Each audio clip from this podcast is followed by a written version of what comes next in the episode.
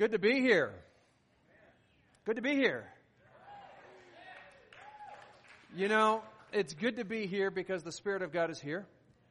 And when the Spirit of God is here and in you and in me, there's powerful things that happen. We come here believing, anticipating in prayer that God is moving and changing things in you every single Sunday.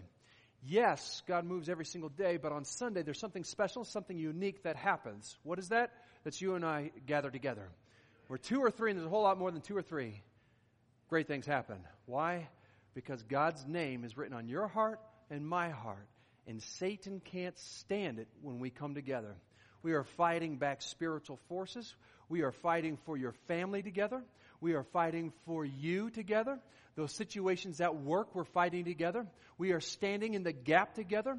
We are in, in, in, this together with your marriage. We are in this together with your children. We are in this together as a body of believers that believe in the strongholds of Satan that are broken every time that we come together in prayer and agreement saying Jesus Christ is our Lord and King and Satan has no victory, none whatsoever. This is the truth. This is the reality. This is the fact that when we come together, we are powerful. How many of you have a better week when you're here at church on Sunday? Right? And when we miss it, we miss out on that power. There's a reality there that's a spiritual battle that's being won at the beginning of the week. And when you choose to be here on Sunday, the spiritual battle has already begun and the victory is already yours throughout the week. That's why it's so important for you to be at church. It's important for you spiritually, mentally, emotionally, relationally, every possible way. God's Spirit breathes into you and I together. We become a dynamic, powerful force that Satan cannot stop. Amen. Wow. Let's pray. God, you speak, you move today. Holy Spirit, you convict. Let it be your words that ring out the truth today in Jesus' name. We said together, Amen. Amen. Are you enjoying the series Deal with It? The series of Deal with It is uh, has been fun, but challenging. I love the challenges of deal with it. Katie had already mentioned that today we are talking about dealing with the attitude, the aspect, of the emotion of fear. There is many emotions that we tend to uh, uh, let take control of us, and we're taking control back. God gave us a spirit of control. That's the fruit of the spirit, a spirit of self-control. And our human emotions can sometimes be out of control, which really hijacks the control of the spirit. And we have to be in submission and surrender to God. And that's when we are in control and we surrender. It's opposite of what the world says and how it thinks and operates, right? We surrender and that's how we gain control. And when we surrender over to God, all the things that used to control us begin to fade away. So when we deal with it, we are not dealing with our own strength. We are dealing with it with God's strength living inside of us. And we apply God's word so that He strengthens us and roots inside of us the deeply rooted word of God so that we won't depart from it and that we are able to be people of sound mind, self-control. We are strong. We are courageous, not on our own strength, but on His strength. Amen? It is through His Spirit that we win battles. And there's a battle in your mind, there's a battle in your mind, in your heart, and there's a, there's a battle wrestling inside your soul. There are deep things that are, that are in your past that we've had to wrestle with, that God is delivering and, and opening up and, and kind of tilling up the soil that sometimes in our heart becomes hardened towards that. So dealing with it is really a difficult issue, but it's a liberating, free uh, topic for us to deal with us personally, our heart, our thoughts, all of it together, and we have to deal with the emotion and the spirit of fear. It's a trap to have unhealthy fear. And I want to start off with saying, not all fear is bad. Not all fear is bad. Now, there is such a thing as healthy fear, and we see that God says it's healthy for us to fear Him. And the fear of the Lord is the beginning of wisdom. And if you want to be wise, we better be fearing God. And now I think that there's a difference between fearing and respecting Him. Now I think most people say it's okay to respect God. That's the fear. I think we're kind of diminishing the aspect of what that really means. Yes, it is respect. It's deep respect. I almost like the, the sea. You need to have a fear of the sea and the waves and the crushing weight and the power of the sea and respect it. If you don't, you're, you're, you're going to be in trouble if you're out on a boat. But I think it's even more than that. I think that there is a healthy dose of fear of who God is. And honestly, churches, I do believe in the stage or the, or the pulpit has left out some of this fear aspect of who God is and how holy He is and the being in the presence of God. When we say, God, well, I want to be in the presence of you, do we have in mind of exactly what we are asking? I mean, we're talking about a powerful, righteous, holy God. And who are we to share space with God? And if we really just kind of take a look at that and we think about who we are and who God is, it should cause us to tremble just a little bit because we know we shouldn't even be allowed to be have an invitation to spend time with God. Yet, He has given us that chance. Again and again through His grace, His mercy, and His forgiveness. And all of that power and authority is holding in His hands, not yours. And so that should cause us to fear. Why? And I think this is missing in churches too, is the aspect of HE double hockey sticks. That bad word that we don't like to talk about or preach about at hell. And the reality, it's a reality. It's not some sort of metaphor. It's not an allegory. It's a reality. It is a place that people will go and have gone. And it is a place that we do not want to go. And we're here because Jesus has rescued us from that lake of fire. And pastors and preachers don't want to preach about the lake of fire. We don't want to say turn or burn. Right? And let's be honest, you really don't want me to preach about that either. Because what if we bring somebody to church and we, we talk about the topic of hell? I mean, it's just scary for us to think about. But it's true. It is scary. It should be scary. We should fear it because that's a healthy dose that motivates us to a, a righteous God. And that gives us a healthy dose of what we have been saved from. I talked with a person who said, Yeah, I believe in Jesus. He's my Lord and Savior, but I don't believe in hell. What on earth did Jesus come and die for if there's no hell? It would be pointless. He has rescued you. He has saved you. He has taken you out of the pit and He has given you free entrance into heaven by His grace, by His authority, by His power. And just thinking about that, it's all upon Him. Your salvation rests solely upon Him should cause us to tremble.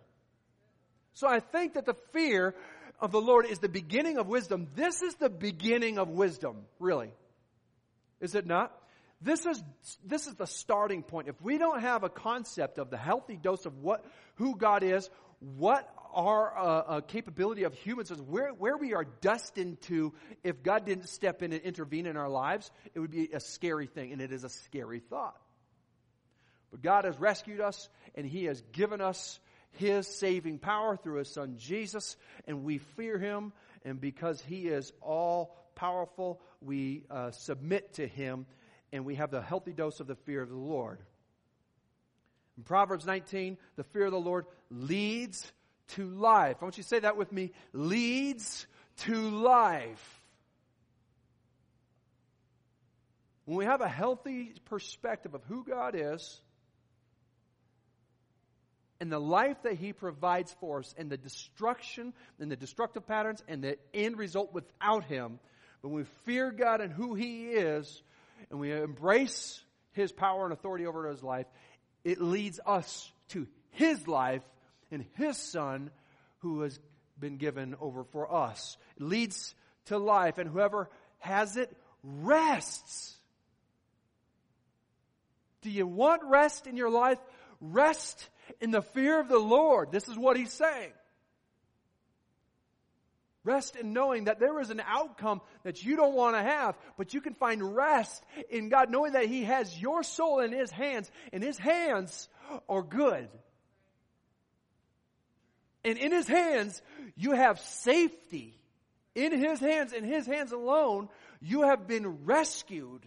And so we find rest in God because He will not be visited by harm, and we're talking about spiritual harm and destruction.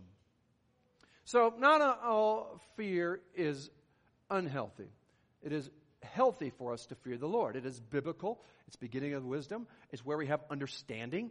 It's how we know what we've been saved from. It's how we know who we are and who God is. It's very, very healthy to have healthy fear. But today we're not talking about healthy fear. We are talking about unhealthy fear. A fear that grips a hold of people's minds and hearts and debilitates them from operating a healthy, faith filled life. This is what we're talking about having to deal with, and some of us are going to have to deal with this today, even though we don't want to. It's good for us. The Bible talks about not giving into unrighteous fear. And that is a thing. Unrighteous fear. And anything that is unrighteous is sinful. So we can let our, our fear become sinful. Now, being terrified and being afraid is not sinful unless we surrender to that and we let that be the Lord of our life. You see? We need to make sure we know who we are bowing down to and who we are giving permission to live in our hearts. That's what we need to deal with today. Who are we giving permission and allowing to reign over our thoughts and over our heart and giving our future to? Which Lord? Lord of fear or fearing the Lord? Isaiah 41:10 Fear not for I'm with you. Do not be dismayed. You see, fear turns sinful when we be, let it terrify us and be dismayed, or we let worry and anxiety capture us. He says, don't do that. Know that I'm your God and I will strengthen you. I will help you. I will uphold you with my righteous right hand. Second Timothy, for God gave us a spirit not of fear. This is unhealthy fear but of a power of love and self control. We are talking about two different fears. We're talking about a righteous fear and a unrighteous fear. God is dealing with the unholy fear in our lives. Don't do it. Don't let it have permission. Don't live with it. Don't be dismayed. Don't be terrified. Don't let it rule over you. Don't let fear take control of your heart and your life and your future. There's fears, and all of us face fears, and I can ask for a raise of hands, but all of us would raise our hands with some sort of fear in our life. Some of them are rational, some of them are irrational. I have talked about Katie's irrational fear of moths, but to her, that's very rational. Those fluttery, dusty creatures are the spawn of Satan, and every single one of them need to be wiped out from the planet of the earth. Satan came and birthed out a bunch of moths. It's terrible. Even just that image I just said makes her shudder. Now, to us, that's irrational, but to her, it's rational. I have a fear that is irrational. Let me rephrase that. I have a fear that's rational. How many of you like fingernails on a chalkboard? Oh, okay. I have something that's similar to that, but it's not. It's totally bizarre. I'm going to let you in. And I was afraid to tell this to you because you're going to look at me with some weird eyes. But I'm going to tell you anyways. I'm getting over my fear. So, um, ever since I can remember as a kid, my, my fingers would get pruny, you know, like if you take a bath or, or shower, be in the pool, your, your fingers get pruny. And then after that, it, touching something soft, it just makes me cringe, like nails on a chalkboard. It just makes me feel so anxious inside. I can't explain it. It's weird and it, it's just bizarre. And I, I can't touch anything. And I'm putting on my socks as a kid with my knuckles and, you know, trying to, to dry out knuckles, you know, it, it's, Listen, I know what you're thinking, and it's, it's not a spiritual gift. Okay? Thinking, oh, this man needs extensive counseling. There's rational fears, there's irrational fears. But to us, every fear is rational because we see it as something that is settled inside of here, and we don't know how to deal with it. And God wants us to deal with the rational and irrational fear. There's things that have crippled us in our thought process and our minds of living day to day with confidence that you have and should have in Christ Jesus. But because of this, it has cre- crept into your faith or your walk with Jesus. Taking on those fears in our life, we have fear of crowds or claustrophobic. Now, that could be irrational to you, or but it's totally rational to me. It could be something that you find comfort into the, the tight spaces, and, and that just as it brings comfort, so you don't understand how, how that, that tight space makes someone just start to gasp for, for air. There's irrational fears or rational fears that, that, that, that, that dominate our thinking, controls your life, and you're consumed with fear. Maybe it's just talking on your cell phone while it's plugged in and the battery charger is in and you're thinking, oh man, I read this story online about how the battery uh, uh charger lit the phone on fire and caught someone's hair, someone's hair on fire. You know, you, you have a, a rational fear of that, but in your mind it's, it's rational. And we face these fears daily, and we can't avoid them at times. And it's not something silly like this, but they're actual huge obstacles in your life. And God wants to deal with the, the rational fear that you have in your mind about facing rejection. Some of you today are here today, and you are fearful about rejection. You'll do anything, and you'll go out of your way so that you're not rejected. And it's kept you from meaningful relationships. It's kept you from being involved in church because you're thinking, what if they don't like me? What if I get rejected? I just can't take that. What if they find out who I really am? I can't face that kind of rejection. If I let myself out and they see who I really am, they're going to reject me. I can't take that. Some of us have been attending church for years, but we're still not trusting God in the aspect of letting this go. Others have the fear of failure, and so we're stuck in this one area of our life. Fear of trying something new or something great. You know it's on the other side, but you're happy where you're, you're, you're at because you know at least you won't fail. And you become a hostage to your fear some of us are afraid of sickness and disease, and the idea of uttering cancer is just so fearful because you knew someone very close to you who died of it. Now, if you just are afraid of it, then you won't get it. And so you live in a, a constant state of fear at night where you lay awake worrying about what's going to happen tomorrow. And it's robbed the joy of tomorrow because you're living in fear of tomorrow before it even began. And some of us are, are afraid of other people's negative op- opinions. And as a result, you become highly skeptical and suspicious of people. Thinking that they're thinking the worst of you. When in actuality, they're not but you be, begin to place that upon them. You begin to live out that truth, and it destroys your relationship with that person. That person had nothing to do with it, but it's all because of how it, the fear that you hold inside of you that that person becomes demonized, and now that relationship is severed because of what you think about that other person thinking about you. And you're controlled by fear. Still, others are afraid of transparency. You know the truth where your mind goes, but you don't want anyone else to know it. And you're convinced if people knew your habits, they would write you off. If they knew, how could anyone actually believe that you love God? In fact, you believe that so much that you've even questioned that yourself.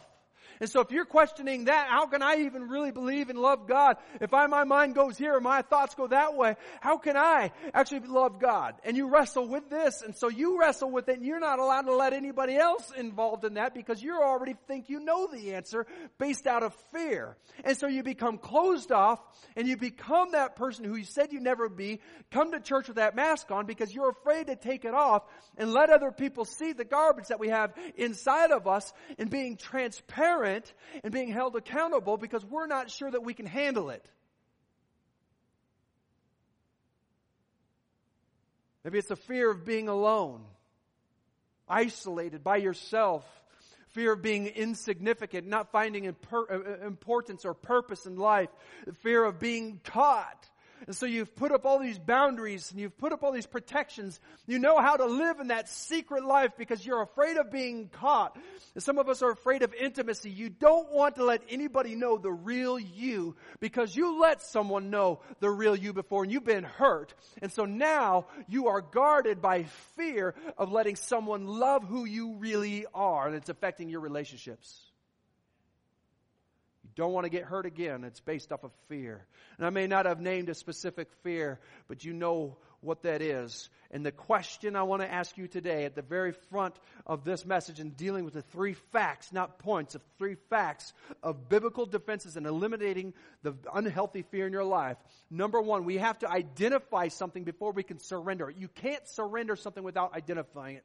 I want you to under, uh, underline or identify the fear that you have in your life that you need to get rid of. Because today we are setting this free. We are getting rid of it. We are not going to let it live in your life any longer. And we have to write that down. And if you're afraid to write that down because somebody might see it, that's how you know you need to write it down.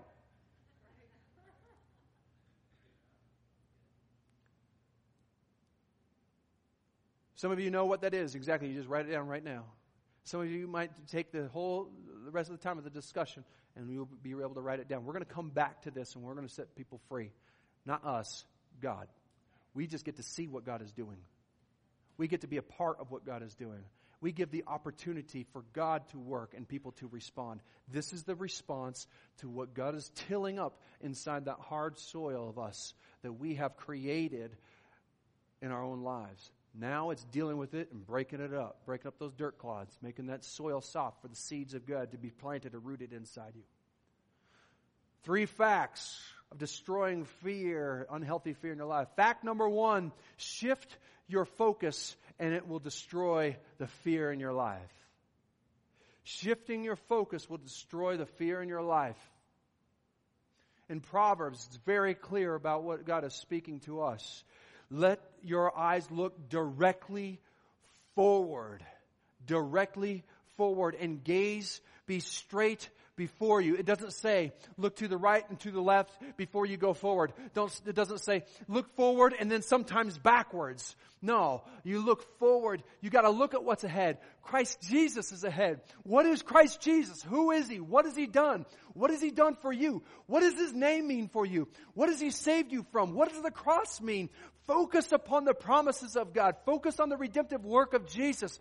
Know where your love is pointed to. Direct your attention there. Do not get sidetracked. Put the blinders on. Know what's in front of you. There is a path that is straight and narrow. And if you look off to the right or to the left, you're going to deviate and follow a wider, broader path that everybody else takes because it's easy to get distracted. It's easy to put your focus on you. It's easy to put your focus on the pain and the hurt and the past and the justification of the response of the past to move forward in an unhealthy way. But Jesus says, you put your eyes on me and you won't get distracted in following a a path full of pain and hurt, that you will continually live down that broad path because most people are traveling down a path of pain and hurt and rejection that is based off of fear.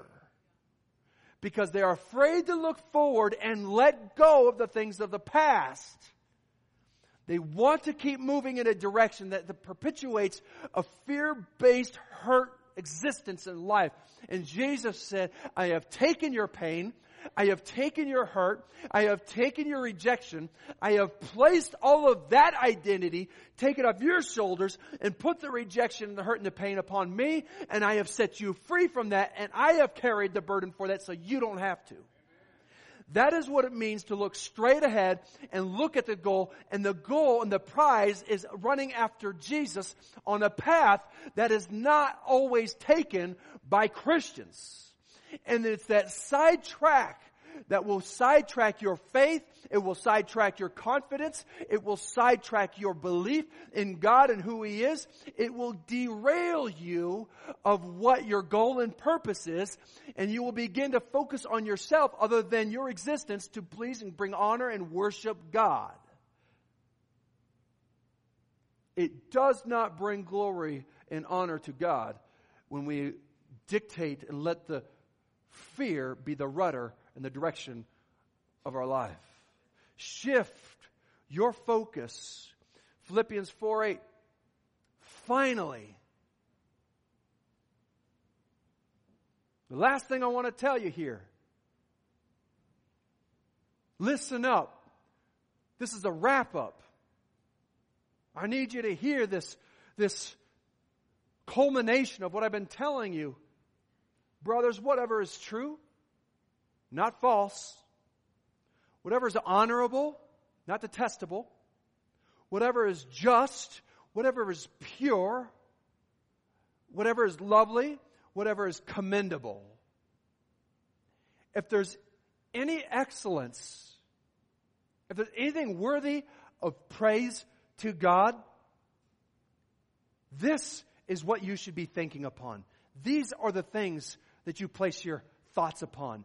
Think about these things.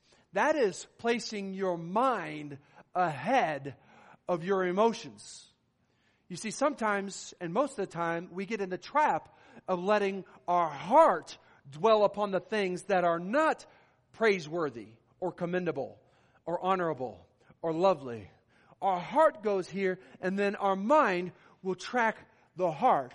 But God says, put your mind upon the things that I have written about you and what I say about you and the good things that are in front of you and the promises and the blessings that are there and the, the, the love I have for you, the identity I've created for you. You put your mind there first, anything that is praiseworthy in Jesus' name, then your heart will begin to follow.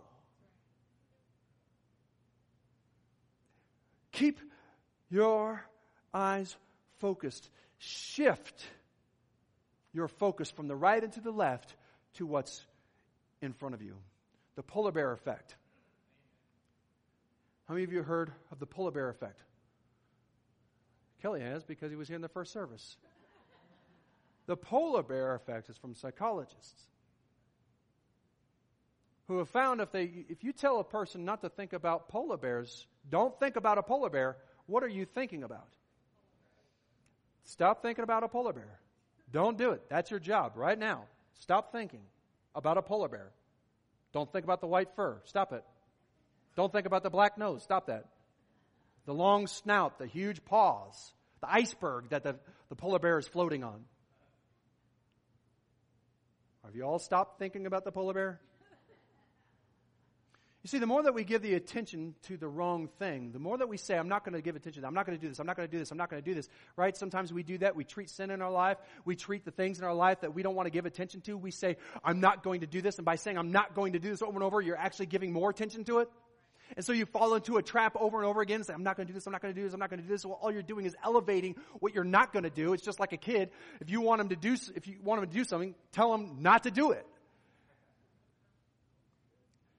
Don't do it, don't do it. You, even though your intentions are good, your mind is focused on the wrong thing. Shift your focus. When I was in Alaska with my brothers, there was five of us together, and this was the most amazing trip. We were in the fishing in the Kenai River for the red salmon. You had the silver salmon, the pink salmon, the red salmon. We were fishing for these red salmon, the best meat you could get. We brought home 50 pounds of this red salmon meat, and it was delicious. It was freshly caught out of the Kenai River. The river was this icy glacier blue, and above there was a, bald eagles chirping there was, there was salmon on the, on the river and the run was incredible. And then this, the snow peaked mountaintops just faded into this bright, brilliant, dark forest green teeming with life.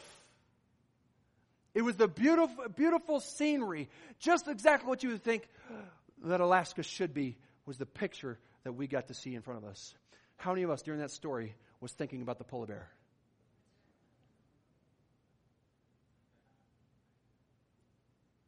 God says, I want you to shift your focus. And when we put our focus on the right thing, who is Jesus Christ, the focus that we have placed in our lives, that we have magnified, those bigger problems begin, begin not to just to fade away, they go away. Because the focus of Jesus in your life becomes bigger and easier to see. And when you see Jesus and he comes into focus and he's bigger, the, the problems begin to be blocked by Jesus and you can't see the problem. All you see is the remedy and that's Jesus Christ. That's God who has come to stand in the gap between you and that problem. And that problem no longer is seen as a problem or a situation. It has become something that God will use as a tool to strengthen you and he will bless you because that is a promise. And as you see Jesus, all you begin to see is promises versus problems. Just by shifting the focus and directing your eyes forward, not to the right, to, to the left, but seeing who's really in charge and seeing what exactly is in front of you and who needs to be magnified. It is your God in heaven. Fear and anxiety thrive when we give it our attention. We allow ourselves to imagine the worst. What happens when we don't have our, our, our mind set in front of us? See, God spells it out in front of us. We don't have to imagine who God is, His love, and His character for us. But when we get off of that, it's our imagination that begins to run wild. How many of us know people, how many of us ourselves have had our imagination run wild and amuck? And left your life in a muck? Messed things up because our imagination, rooted in fear, is a nesting ground for chaos chaos in your heart, chaos in your mind. How many of us had, had, had something in our mind and we have expanded this little thing in our mind, uh, right? I mean, parents, I mean, I'm getting to that stage right now where my daughter's going to be driving. I know the day's coming where she's going to take the car and go away from the house, and every time that I hear a siren, right? Oh no, that's my daughter.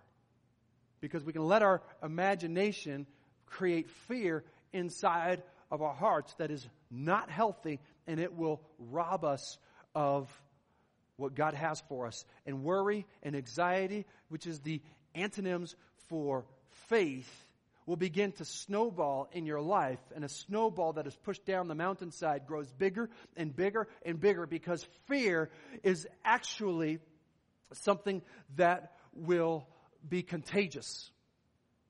Fear is contagious and it becomes the person who they never wanted to be because of the fear that snowballs and becomes contagious from the mind and the thoughts to the heart, to the reaction of the mind and the heart goes into the reaction and action of every person. That becomes the chronic worrier or the person who struggles with anxiety deeply down rooted, doesn't know how to deal with this because they have allowed their imagination rooted in fear instead of faith snowball into their life. And now the evidence of that is pouring out inside, outside of their relationships, the workspace, their marriage, the kids, and everything else in their life is becoming a destructive pattern because its fear has run amok in the mind and the heart. Fact number two the more you bow to fear, the scarier things become. It's a reality, it's a fact. When you give the attention to that, the fact is, it's going to get worse. Sometimes we think that we just need to have anxiety and worry to take care of. I can just sit down and worry about this and, and, and process and think about all the terrible things. I can just get it out of my system. And some of us that might feel like a freeing thing, but actually that's a trap. Don't let your mind go there because the more that you let your mind go there, the more that it will become scary. Fear will settle more in your heart. I lived in the Sierra Nevada mountains as a boy, and it was a perfect place to, to grow up. We were surrounded by trees. Lake Almanor was a beautiful lake. We didn't have too many neighbors as the town was kind of spread out. And one of the neighbors that I did have, have was a, a, a kid that was about my age, and we would walk out to the woods, and uh, this is terrible, just so you know. It's terrible. Walk out to the woods a little ways, and I would begin to tell him bear stories being in the woods, we were afraid of wolves and bears, and so I let my fears project upon him by telling these scary bear stories. And, and when he wasn't looking, I'd pick up a rock and throw it into the bushes and yell, There's a bear! and take off running. And this kid would take off running right behind me. And then just by the act of running in this created a mindset, this fear that I had placed in him. I was actually living that out. I would hear him scream in fear, which made me think there's an actual bear chasing after us. And I ran for my life.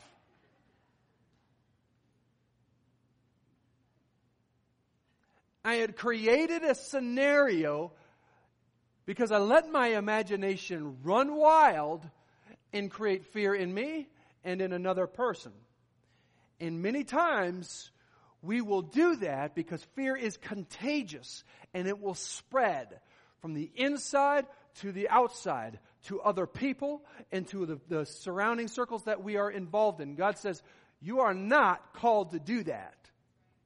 You are not called, you are not commanded to spread fear. that is not my purpose or my plan. And we need to deal with how we respond to fear. When it comes, when anxiety comes, those times where fear is unnecessary to react to. It's unhealthy. Many of us have experienced unhealthy, imaginative fear. I'll tell a story about my brother Paul. We were watching Arachnophobia. This was when we were kids. Arachnophobia came out. You, guys remember that? Right? And I say kids. My, my, my dad's going to be mad at us for saying, sharing this. But uh, Arachnophobia was this terrifying movie about spiders. My brother Paul was watching this, and my dad got up at the moment where all the spiders are coming down like this, there's like a thousand of them, got a little feather and tickled the back of his neck. yeah, I remember that. Still terrified of it. Still dealing with it. He jumped up, slapping his neck, screaming, hooping, hollering, crying. No, not crying but reacting and responding to a fear that was created through an imagination of something that was there that isn't. Some of us are reacting and responding to a fear that doesn't need to be responding to or acting upon because it isn't there. Where it's living, where you have permitted and invited it into, is in your mind and in your heart, and therefore has become your reality, and you're responding off to something that is in your spirit that is contrary to the faith and into the conviction of God's Spirit that gives you a confidence, and that confidence flees from you because you are now opened yourself up to a fear that is not a reality, but it has become one to you.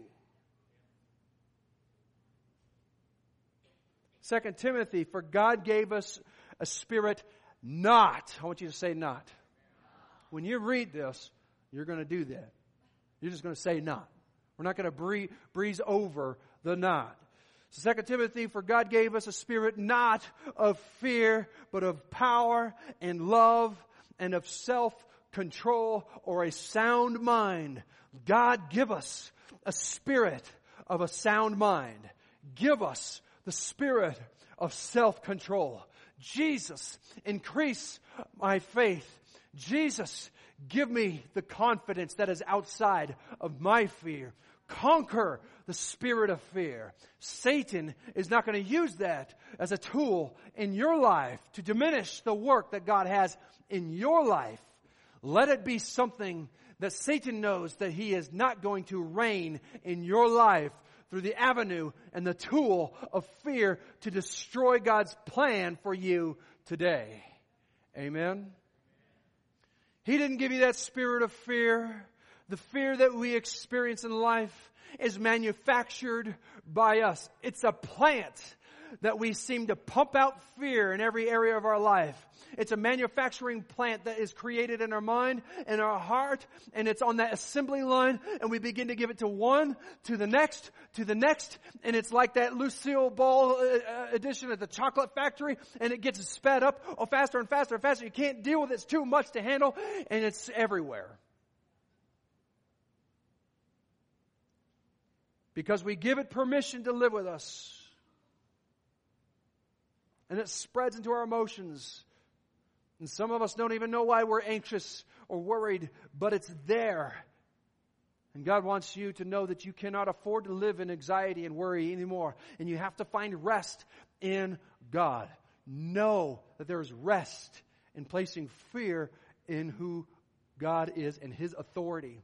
Placing your fear in God's authority the other fear will bow down. Satan bows down in fear of God. We bow down in fear of God, but he lifts you up and he conquers the enemy.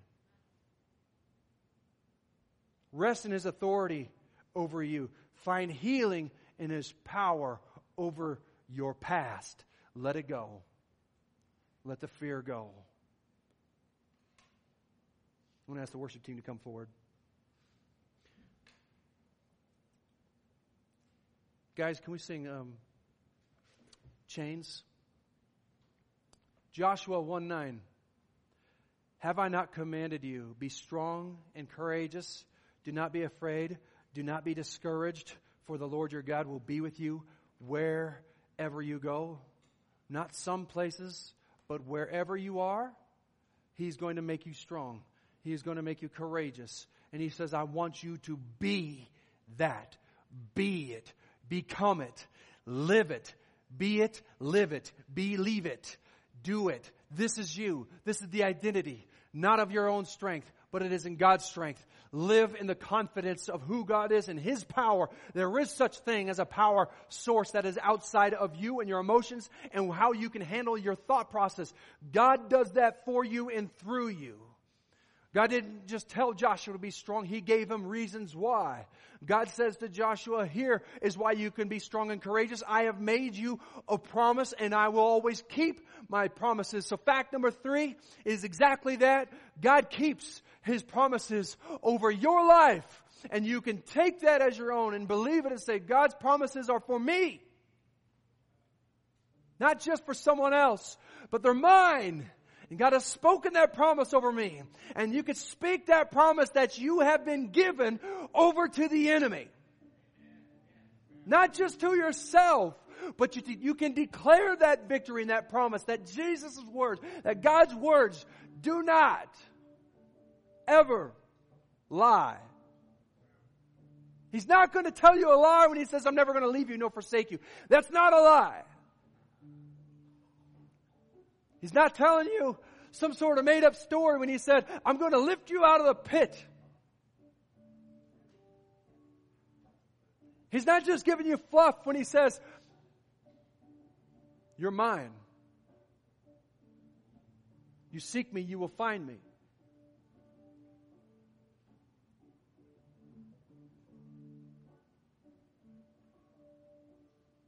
It's a promise that when you seek wisdom, he will give it to him who asks of him, and he gives it liberally. It's a promise when your finances need a miracle. And we could say, My God shall supply all my needs according to his riches and glory. It's a promise that he will supply every need that you have. It's a promise that he will supply every need. Every need when you're grieving that God promises the Spirit of the Lord will comfort you when you're mourning. When you're troubled, God promises a peace that cannot be understood. It's a promise that He will place His Spirit inside of you and give you things that are unseen, but it will be visible to the outside world. It's His power and the power is this it's the ability of the Holy Spirit. It's your ability to accomplish something outside of your spirit because you're working and operating out of the ability of God's Spirit that enables you to do things that are outside of your reasoning, your comprehension, your strength. It is the ability, that's the power of the Holy Spirit. His ability working inside of you, making it capable for you to accomplish a greater work. This is a promise. I want us to stand together.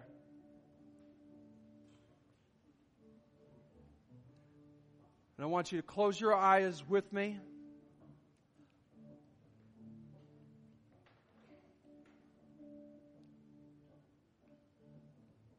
I want you to think about that fear that you wrote down. If you didn't write it, I'll give you permission to write it down right now. But that fear that you wrote down on that paper, we're going to release that today. We're going to release it. You're not going to be controlled by it. It's not going to, you're not going to give it any more attention. It's not going to uh, control you, or you're not going to give it any more power. It's going away today. Here's the response to the fear that you wrote down. And I want to speak to you today. I want this to settle into your hearts as God is resting His presence in you. He's speaking to you. I'm still using you. I haven't forgotten you. You're still mine. I do have plans for you. I do.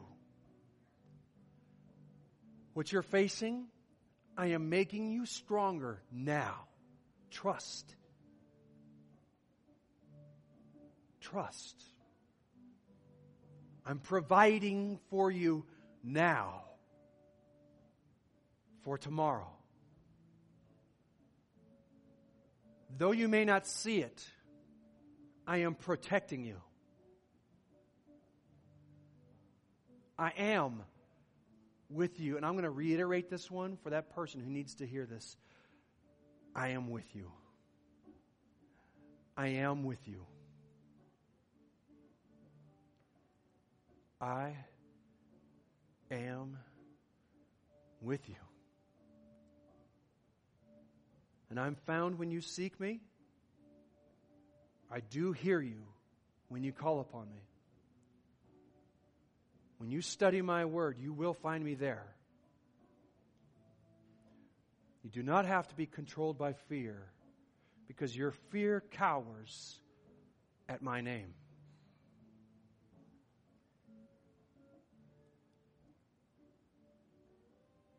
One of the greatest feelings in life is realizing that we control our fear as we surrender it over to God. Give God your focus.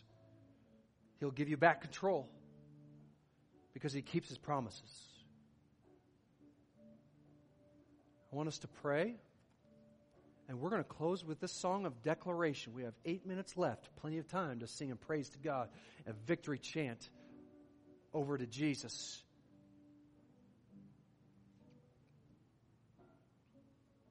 Specifically, those who feel like God is speaking to them right now, I want you to raise your hand.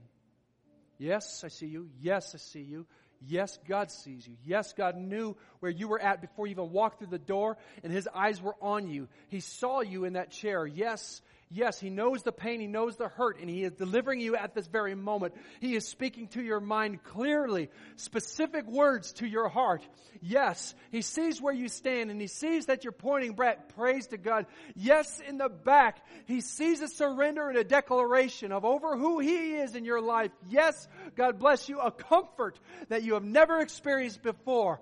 Yes, a release over to Him. Yes, in the back. Yes, in the back. Yes. He is bringing you to a new place and a new position in your heart and in your mind. He is making something new in an area that, that Satan has been digging up over and over and made something old. But God is restoring you today. This prayer is for you. This is for you.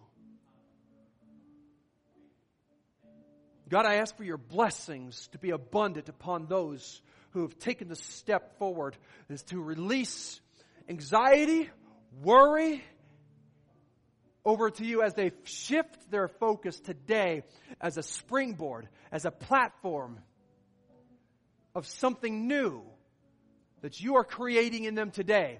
A new set of perspective